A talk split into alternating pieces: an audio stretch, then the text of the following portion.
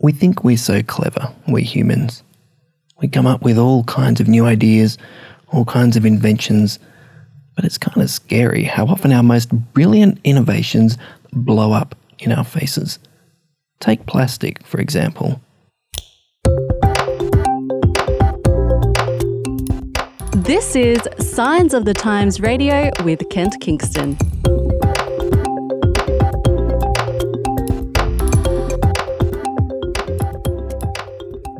Hey, it's great to have you with us here on Signs Radio. I'm in COVID 19 lockdown mode, Re- recording from my house on a handheld audio recorder. So, if the uh, audio quality is not quite the same as in the studio, that's what's going on. And I'm talking to one of one of our authors who's written a great article in the March magazine, the March Signs of the Times. It's Julie Hoey. How are you, Julie? I'm very well, thank you, Kent. Excellent, excellent. So, Julie, you've written this article for us called uh, that addresses the issue of not so fantastic plastic. And certainly, you know, over the last couple of years, people have become a lot more aware of the issue of plastics, and we, we're beginning to hear phrases like, you know, single use plastic. We've had mm. supermarkets ban or, or at least make us pay for, for shopping bags and, and, and things like that. Do you, do you get the sense that this whole issue of plastic is something that's sort of on the radar perhaps more than it has been in the past? Yeah, definitely. As I read in one place, they were sort of saying that there was so much plastic around us in our everyday lives that we just took it for granted and didn't think twice about it. It was such a big part of our lives. But yes, definitely in the last two or three years, it's become a huge issue as people have realised the plastic waste, I think, was initially, you know, really the big thing that people started seeing and realising that there was a problem. Hmm. Yeah, it's it's a complex issue, isn't it? Because I guess it's it's about technology, it's about consumerism, it's about I guess just the properties of, of the material itself. But I think what you've done in your article is really interesting because you you've gone right back to the origins of where you know what what we call plastic today, where, where these plastics actually came from. Can you give us a, a thumbnail sketch of the, the history of, of plastic? Yeah, well, I guess you'll get slightly different stories depending on where you do your research, but the general truth, as, as best it can be obtained looking back several decades, was that originally uh, plastic sort of came into being by the desire to get a better material to make billiard boards with, balls with because they were using ivory from elephant tusks, which obviously in this day and age we look at that and think how horrific it is from an animal you know rights and animal care point of view mm-hmm. but from from the perspective back then it was the fact that being a natural material it had lots of imperfections and, and didn't always you know hold its shape it was subject to you know warping and, and changing shape with the weather and things like that mm-hmm. um, and so and you could get a huge shipment of ivory tusks and only a, small percentage of it would be suitable for making balls. You know, it had to be a good enough diameter and all that sort of thing. So it's, you know, the, the story is that this led led someone to say, come on, let's try and find a better material. And that's where it all started. That they were looking for a better material to make billiard boards with balls with. They they found it. They created it. They started making things with it. Then the war came, and they discovered all the incredible things that they were able to make and use to supply the war effort. Mm. Is, is, this uh, First World War? Is it Second World War? Which which which war? I think we are talking the Second World War. Right. Okay. Um, yeah, during World War Two, basically production in the United States tripled in terms of plastic. Mm. Um, but then at the end of the war, they had all these plastic manufacturing factories and no more war effort needed. So that's when consumerism came in. They started, you know, looking at how they could use this in everyday life, mm. which is often the case. A lot of things that we take for granted in everyday life uh, often have come from a military need initially. yeah. So it it was initially, yeah, trying to make a better product that served their purposes better. Mm. And I, you know, I, I obviously we're really glad now in this day and age that you know they stopped that reliance on elephant tusks. At least one element of reliance. but unfortunately, that probably wasn't their their focus at the time. But it's a happy byproduct. yeah, um, yeah, yeah. So as you say, very much a matter of technology. But, you know, technology is just seeing a problem and trying to find a solution. So just you know we've got these great people in our society who see a problem and try to solve it and try to find a better way of doing things a better way of making things and that's where plastic came from and yeah, all the yeah. many different types of plastics that we have now yeah, I, I, remember my when I was a kid, my mum sort of retelling the story of how when she was just a, a, little girl in the 1950s, and there was this amazing new product called Bakelite. Yes. and and you know how incredibly revolutionary this was and hey it's hard and you can drop it and it won't break and you know in terms of making plates and and this sort of stuff I mean at that point it was like wow plastic it's this miracle product. It can be mass produced, Absolutely. so much cheaper. It, it was an absolute revolution. And, and I guess, you know, the 1950s were a time of, you know, that sort of post war prosperity. And so I guess the time was Huge social change. Yeah. yeah, yeah, the time was right for a whole lot of new products to, to sort of come on, on the market. Now, uh, Julie, you have a, a background as a science teacher.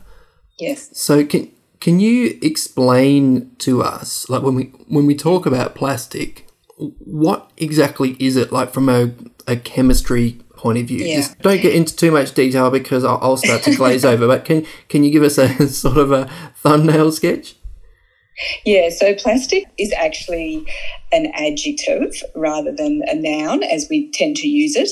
And Right. so a a substance that is plastic we might also think of it as having a plasticity, which Mm. means it can be molded and shaped and Right. into whatever shape we want it to be. Right. So so Um, sometimes we talk about neuroplasticity, which we're talking about the brains of children and young people that they have very plastic Mm. brains in in the sense that their brains are able to be formed and new pathways are able to be formed in them very easily. So this is a, a similar idea, but I guess a more more physical product of something that's that's pliable, that's able to be molded and, and yeah, bent so and moved. yeah. um, the more correct chemical term is a polymer.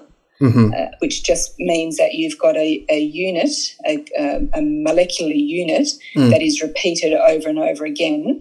So, very long chain polymers, and they're able to sort of slip and slide past each other at a you know at a micro level, which is what makes them plastic or moldable. Right. Um, right. And so, really, and another term that you might come across is the term thermoplastic, which means when you heat it up, you're able to remold it into another shape. And so that's where we get, you know, recyclable plastics and that sort of thing from. Ah, uh, okay. to, All right. to a certain degree. You know, there's other ways of recycling as well, but And are they uh, like petroleum products at at their basis? Like, is this taken from, from oil and, and things like that? Yes, that's right. So that's one of the issues with plastic is that the majority, well, during this boom time and the golden years of plastic, that they have been produced from petroleum. So Mm. we've got the added issue of all those sorts of uh, pollution issues and, and running out of the source material issues and that sort of Mm, thing, and, and environmental mining issues and so on. Yeah, you, you, you point out in your article that this new miracle product was incredible because, hey, it lasts forever. It's incredible. Oh, you know, we won't ever have to buy a, you know, another one of these again. And, and this actually turned out to be the downfall of plastic because it lasts forever in landfill. That's right, exactly. Yeah, and doesn't last forever well enough to to really last forever. It, particularly a lot of the ones that you know we see now, they they do start to fade and chip and crack and that sort of thing. I mean, I certainly, I actually still have some plastic bowls and containers of a certain brand that I maybe shouldn't mention from my mother's early married life. I still have them working perfectly well in my kitchen. yep. but yeah, they sort of they do have that longevity. Yeah. Um, and yes, exactly. The their miracle property became their worst element. Yeah, I think you're talking about Tupperware then. and, and I understand about although I have Tupperware products in my house that I'm, I'm looking for a, a Tupperware representative to give me some new lids that actually fit because they don't fit anymore. So, you know, so they, they were supposed to come with a lifetime guarantee, weren't they? Very good with their lifetime guarantee, I believe. But yes, the ones from my mother's era are still going strong. Wow, no, that's that, that's incredible. So, what what efforts have been made to? I, mean, I guess you know we mentioned before. You know, we're looking at single. You know, why do we have single use plastics? Should we stop doing that? Supermarkets have, you know, in, in Australia have decided not to provide us free plastic bags any, anymore. Are there other particular efforts that, that are being made to sort of reduce? Uh, well, I guess there's recycling, isn't there? Mm, well, I suppose there's the mantra, the reduce, reuse, recycle mantra in all sorts of environmental concerns. So, yeah. in terms of get, getting rid of single use plastics, you know, that's focusing on the reduce, you know, attack, mm. trying to reduce our reliance on single use plastics because, yeah, that's just straight out contributing to plastic waste, you know, completely unnecessarily in so many cases. So, I guess reuse is, is where we're looking at finding other ways, you know, to mm. repurpose things. Uh, that's not necessarily a huge focus for plastics necessarily, but yeah, certainly yeah. recycling, you know, we put a lot of efforts into recycling over the past probably 20 years. And then we discovered a couple of years ago that a lot of it wasn't actually being recycled. It was being shipped off to yeah. other countries that needed our money. And one of those major countries, China, decided that they didn't want most of our recycling anymore. So that was a big wake up for, call for Australians who, you know, thought they were all doing the right thing by putting everything in the recycling bin and sorting all their recycling and so on, only to discover that probably the end result was nowhere near the magnitude that they thought it was in terms Yeah. of how much was being recycled. Yeah. What's the difficulty there? Is is it that it just costs too much to pay people to recycle, or is it that the technical process of recycling doesn't produce the right kind of plastic or enough plastic? Like, do you have a sense of what, what the barriers are there? Yeah, that's a good question. And I don't know why we were taking it offshore, although I guess we do that with a lot of things.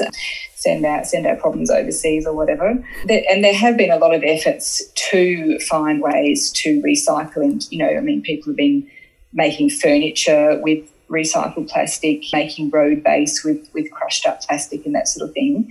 It, it may just be a factor of the incredible volume of plastic waste that we produce that it's just hard to find enough, you know, to, to make enough products to deal with that recycling as being one of the problems, you know. Mm. But, you know, even locally uh, around where I live, I live there's a company where you can, you know, schools and institutions can send their plastic product to and plastic waste and actually get furniture back to put in their workplaces and you know around the schoolyard and that sort of thing. Right, So right. the efforts are there, but I, I think part of the problem on a worldwide global scale is just the huge volume of plastic waste that we produce and possibly also that you know there may be other countries that don't have the infrastructure and the finances to operate recycling programs to the Mm, extent that need to be done perhaps. When I was a kid, we just used to chuck all this in the incinerator. Do you remember when everyone in, Yes. in the backyard had an incinerator?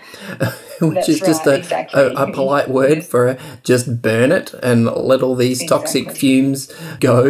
Know, it's, it's sort of pretty, pretty horrific, isn't it? Now, I mean, look, Yeah. obviously, you know, most of us are, are aware of, you know, recycling and council recycling. We, like you say, most of us try to do the right thing and we're, I guess, crossing our fingers and hoping that our, you know, our government's going to do a, a better job, perhaps, you know, sorting this out in, in, the near future. But in your article, Julie, you mention a number of really interesting, quite innovative solutions to the issues of, of plastic. Can you just um, run through some of those for us? Because they, they were quite fascinating. I don't Yeah. reckon a lot of our listeners would have heard of some of these before. Yeah, so there's, as I mentioned, you've got reduce, reuse, recycle, and I think um, perhaps another one we could add on there as far as plastic goes is re-engineer. So there's two sort of main pathways that a, a lot of researchers and so on are going down. One of the pathways is trying to make plastic biodegradable. So that's its big problem, as we've identified, that it just doesn't break down. So they're looking at all sorts of different organisms that have maybe developed the ability to biodegrade plastic naturally, finding the enzymes responsible, tweaking those enzymes so that they can look realistically on a large scale to actually biodegrade the plastic back down to its Mm. original molecules, so to speak, so that you know it can actually go back in more into the, the sort of life cycle, I suppose, the, the ecosystem sort of thing. Yeah, yeah. So, yeah, there's been quite a few different discoveries and research along that pathway of, of finding either bacteria microorganisms or enzymes that can actually biodegrade the, the plastic that we currently use. Mm, so that's mm. one pathway. The other pathway is it's little, sort of becoming full circle in some ways and going back to where we used to be. That they're looking at making plastics from non-petroleum bases, so Right. using more you know natural products again rather than synthetic product products, so that that plastic then becomes inherently biodegradable, and we Mm, don't have to look for organisms that will biodegrade it. So So, so uh, Um, is cell- cellulose one one of those? That's right. Cellulose is basically what forms the, the wall in the cells of plants. Mm-hmm. So, animals, and including humans, we don't have a wall around our cells, we just have a membrane, Yep. whereas plants have a much hardier wall, and that's made from cellulose. So, plants and you know, trees and bark and you know all sorts of plant um, tissues have heaps of cellulose in it, and that's you know one area. So we're looking at sugarcane derived bioplastic, bioplastic film like Glad wrap type of thing made from cotton pro- processing waste. So all that sort of thing. Cornstarch is being used to create fibres for clothing rather than using polyesters and those sorts of synthetic fibres that we are really just a plastic in a sense. Yeah, so that's one avenue. The other avenue is one that really interests me is a company that's using a cellophane-like bioplastic produced by bees as Oh, a wow. nesting material. They're they're actually trying to find the gene that tells the bees the bees how to make that material, and actually then use that DNA, you know, inject it into bacteria and get the bacteria to produce that material en masse. So yeah, there is some amazing research going on, and even since I wrote that article, you know, you just keep seeing more and more different types of research and development that's going on around the world, trying to make plastic that is inherently biodegradable. And the only problem, of course, is we're, we're getting, you know, a lot of those examples that I gave, they're using the waste products from industries that already exist, which mm. is great, closing that loop a little bit. Yeah, yeah. But I can see we have to be very careful that we could become so reliant on it that we might run out of waste product. We may not have enough waste product to that, that we need, and and then again, you, you know, you might start sort of ripping into nature, trying to you know get the source material once again, and we sort of might get back to that original point where we were, you know, we decimated the elephant population Yeah. um, getting the ivory from their tusks. So I know in this day and age, from a research and development perspective, they, you know, our researchers do try to think through the whole life cycle and really think ahead to where it's going to go and what the potential problems and implications are. So that's that's hopefully you know going to be happening in all of this sort of research that's going on. Yeah, and I guess that's the theme of your article in some ways, isn't it? This whole idea of unintended consequences that, you know, we, we humans are, are, so clever and we come up with all these amazing technologies, you know, we, we set these, these revolutions in, in motion and then it's only a little bit down the track. Suddenly we realize, oh, uh-oh, you know, un, un, unintended unintended consequences. And and when you talk about you know some of these things like, hey, let's genetically engineer bees, you know, to make whatever, I just think, oh, you know, what sort of you know GMO bees are we going to release on the world, and what unintended consequences are, are there? I mean, do you, are you hopeful that humanity will be able to find the answers to these problems, or are you a, a, a bit dubious, or somewhere in the middle, or like, or what? Yeah, I- I'm probably somewhere in the middle. I mean, in terms of engineering bacteria to produce various things, one of the really great success stories along that is um, the production of insulin, so that insulin dependent diabetics, they just used to die, you know. Whereas now we've had great success with being able to synthetically produce insulin and now they don't have to die, you know. So we do have some great success stories. I think we just have to keep on doing the best we can and looking for the best solutions and really thinking through those the whole life cycle of, of the solution that we come up with. I think a big part of the problem, and I hate to say it, but a big part of the problem is our population in Mm. terms of globally we have so many people and we have rising standards of living, quite understandably that we, you know, whatever we do, we do it on such a decimating scale. You know, whatever we produce, we have to produce so much of it to feed or satisfy the enormous population that we have.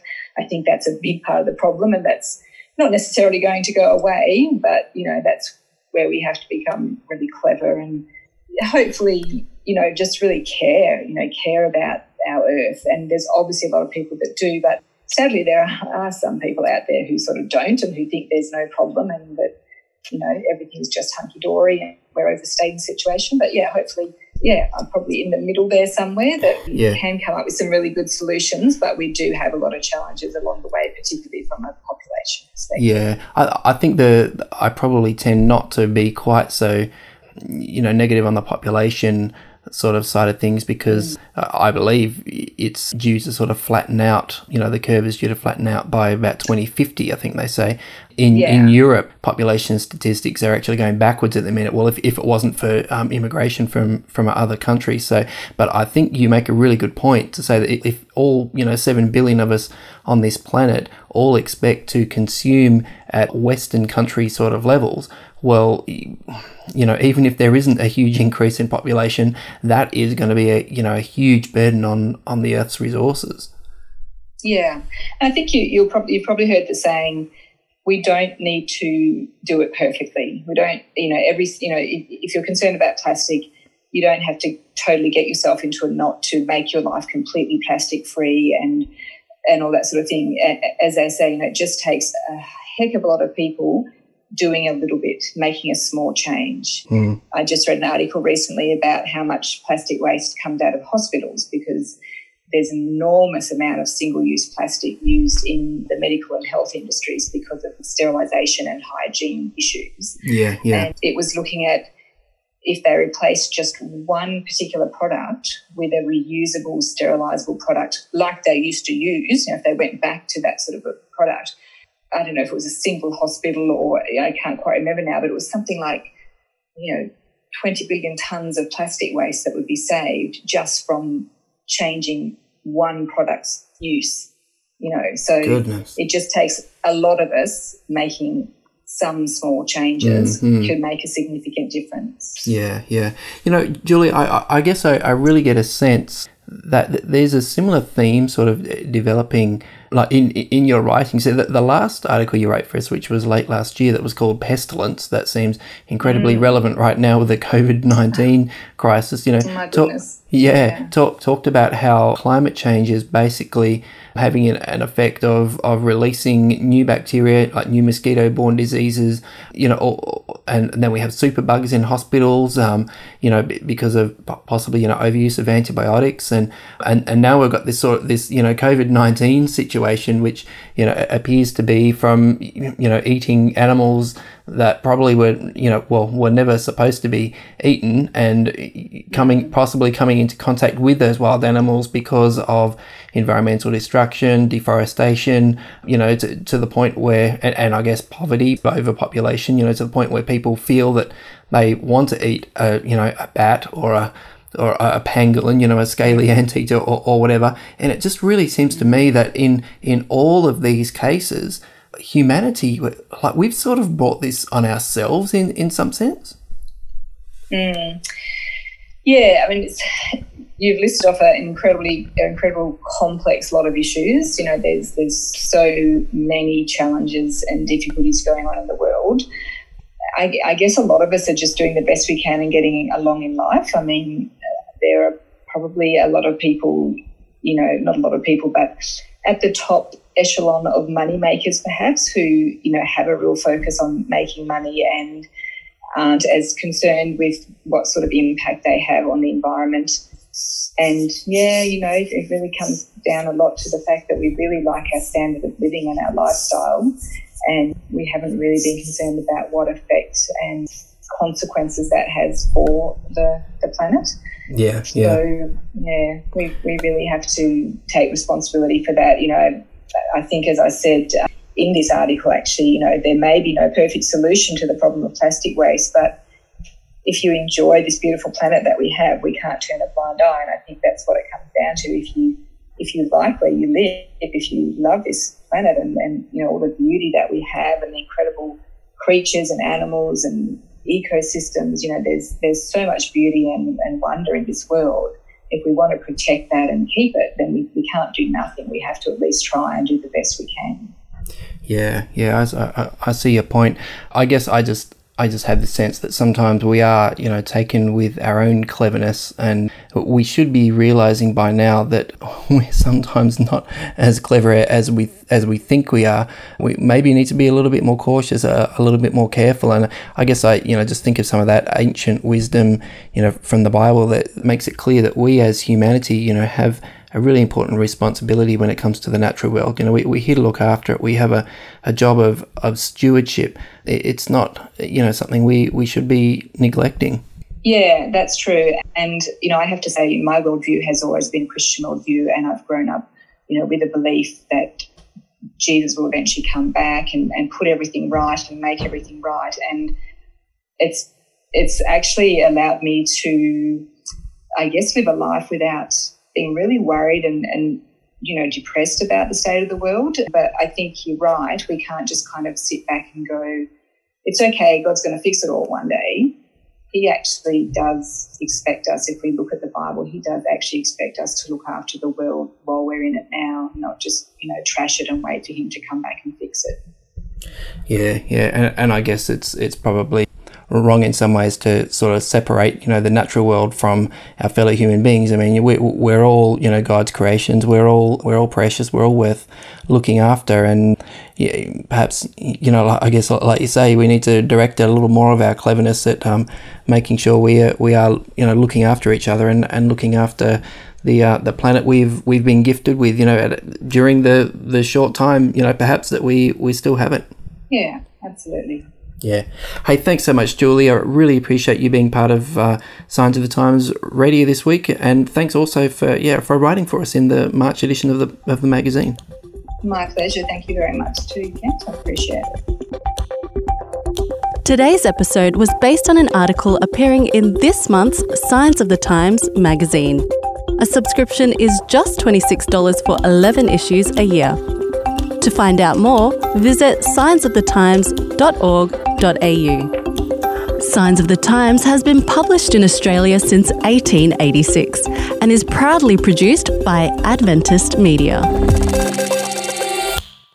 This is an Adventist Media podcast.